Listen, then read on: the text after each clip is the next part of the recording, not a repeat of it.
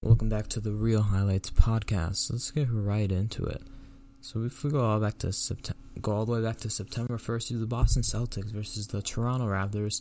Celtics taking the win to go up 2-0, uh, three-point win over Toronto. Tatum at 34, Marcus Smart, Marcus Smart at 19, including five straight threes and five straight possessions to win the game, pretty much. And Denver beating Utah by two. Uh, Rudy Gobert grabbing the rebound and not seeing Donovan Mitchell somehow and just not passing it to him. Kicking it to Mike Conley, who almost made the shot, but Denver ends up winning 80 78. Let's go to September 2nd. You have the Miami Heat versus Milwaukee Bucks. Miami took the dub. Um, they're so. But I mean, Butler didn't play very good. He only had 13 points. Dragic had 23. But Jimmy, or there's some. So you had Middleton who drew that three point foul at the very end. I don't think that was a foul at all. Um, Dragic just straight up didn't even really move into him at all. Tyler Herro also at 17. But after that play, you had Giannis who tapped Butler on the shoulder, and Butler was able to draw that foul and shoot free throws to win the game. Let's go on to September 3rd. So Toronto beat Boston by one, which is pretty crazy. Um, I mean, so let's get let's go to the, Kyle Lowry at 31, VanVleet at 25, um, Kemba Walker at 29, including where he dribbled through the whole Toronto defense on the last possession and then kicked it to um, kicked it to Daniel Theis to win the or supposed to win the game, but they didn't.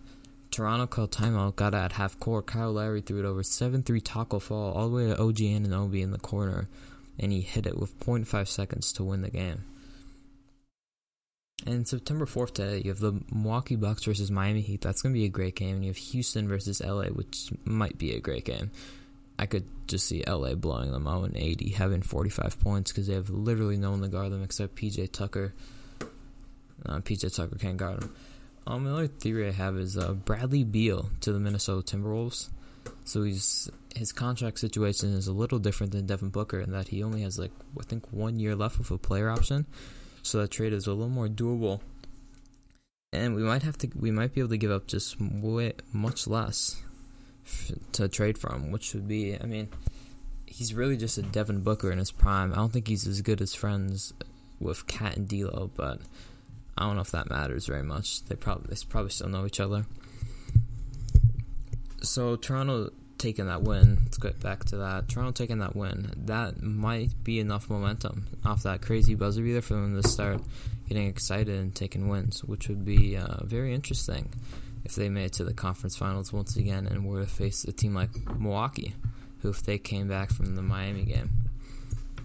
That'd be interesting. I'm also recording this on the Friday. It's going out on Saturday at six. So yeah. Oklahoma versus Houston. That was in that game seven. That was some that was some BS. Um, I can't believe that uh, that happened. that was that was crazy. Um, I mean, apparently the ref told Chris Paul that he refed his game seven in 08, which Chris Paul lost. So it was uh, very interesting why he would say that. And then Steven Adams choked on the last possession. He missed multiple picks, and then he could have easily uh, slipped to the basket for an open layup, and he didn't. He just stood there. Um, there's literally no one under the basket, so that's a choke.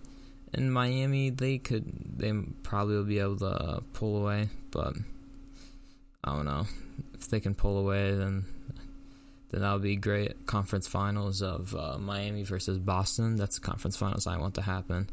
Big rivalry, especially from the early 2010s you had LeBron versus uh, LeBron versus KG, and it'd be Butler versus Tatum. So that'd be awesome.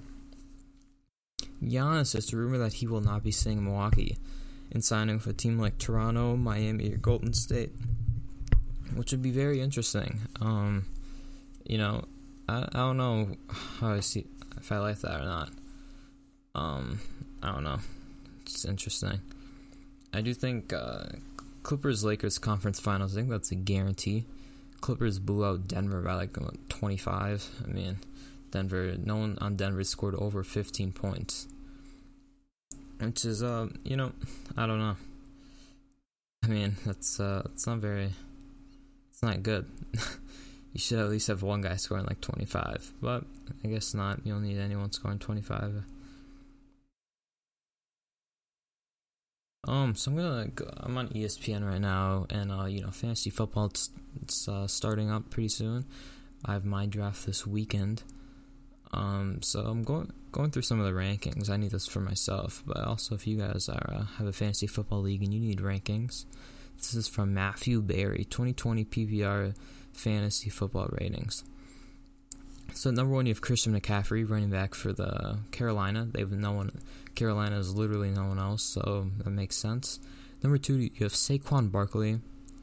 That, that also makes complete sense. He's a beast. You have Ezekiel Elliott at number three, Alvin Kamara at number four, even though he might not be playing, so that's a risky pick. You have Clyde Edwards Helaire, who's a running back for Kansas City. You also have Derrick Henry at number six. That uh, is this all running backs? No, it's not. Okay.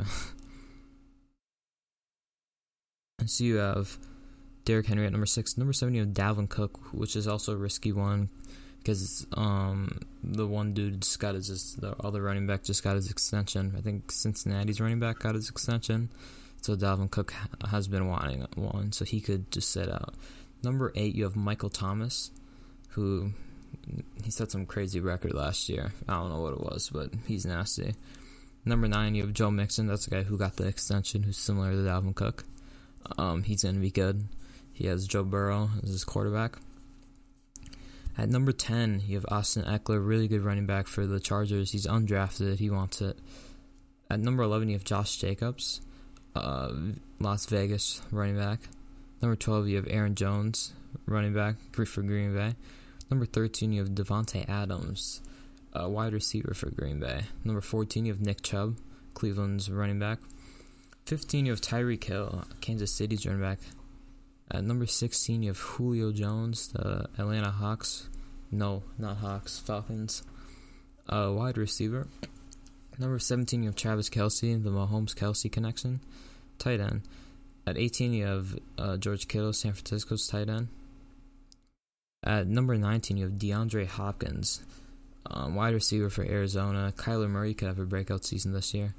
Number 20, you have Kenyan Drake, uh, running back for Arizona. 21, you have Miles Sanders, running back for Philly.